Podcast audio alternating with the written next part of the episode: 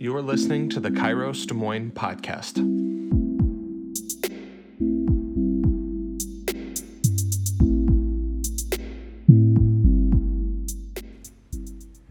I was trying to find out a piece of information the other day, and so I went where anyone goes when they want to know something. I searched on Google.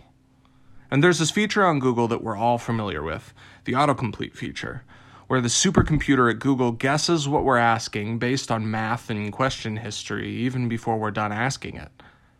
what it shows you are often the most popular questions that people from all around the region and all around the world are asking. I typed the word does. I think I was looking up if something had gluten in it or something. And Google showed that the most popular questions that begin with the word does, out of all the questions that could start with that word, the top question was Does Target require masks? Does Target require masks? And I stopped and I laughed because I was trying to think what 2019 Chris would think about the top result. I was trying to think what I, from like November last year, would make of the question Does Target require masks? I'd probably wonder, like, for a weird Halloween thing, are we dressing up? Is there uh, some apocalypse thing that we're worried about? Are we disguising our identity? But in 2019, that question makes absolutely no sense. The interesting thing is, you here in 2020 if you see that search result, you know exactly what the question is getting at. You know that the question is referencing either disposable or homemade cloth masks to contain the spread of COVID 19. Before, where it would have made no sense, context has shown us what's really going on. The truth is, while we can intellectually recognize that we're in an unprecedented time, many of us still find ourselves judging our own mental state based off of how we usually feel during every other beginning of August that we've ever had.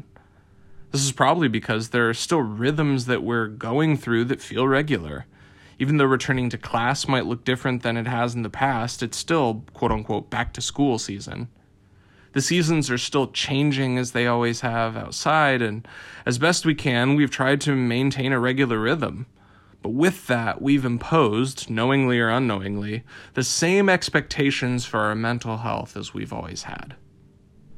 What that leads to is trying to hold ourselves to the same exact standards of how we, quote unquote, should be feeling, instead of trying to actually contextualize our emotions with what's going on. We have no choice but to confront how the pandemic has affected our finances. We can't exactly fake that. We can't help but confront how it's changed our job prospects, how we attend classes, how we go to church. But with our mental health, that's something that we haven't really been forced to reckon with in the same way.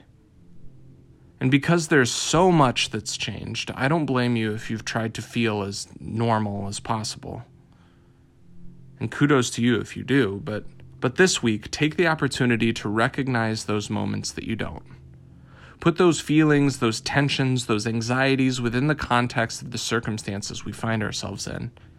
And recognize how have you personally been forced to alter your course over the last six months?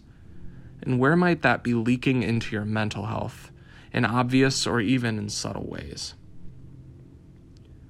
The step after that, take a deep breath and allow yourself some grace.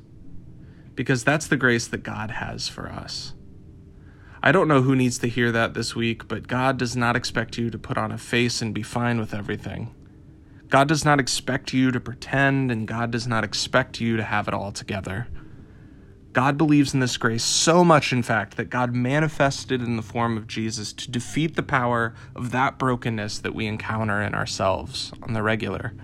So take that invitation. Take one step towards realizing that this week, whatever that looks like for you. Take that breath. Be good to yourselves and be good to others. Grace and peace, friends. We'll see you later.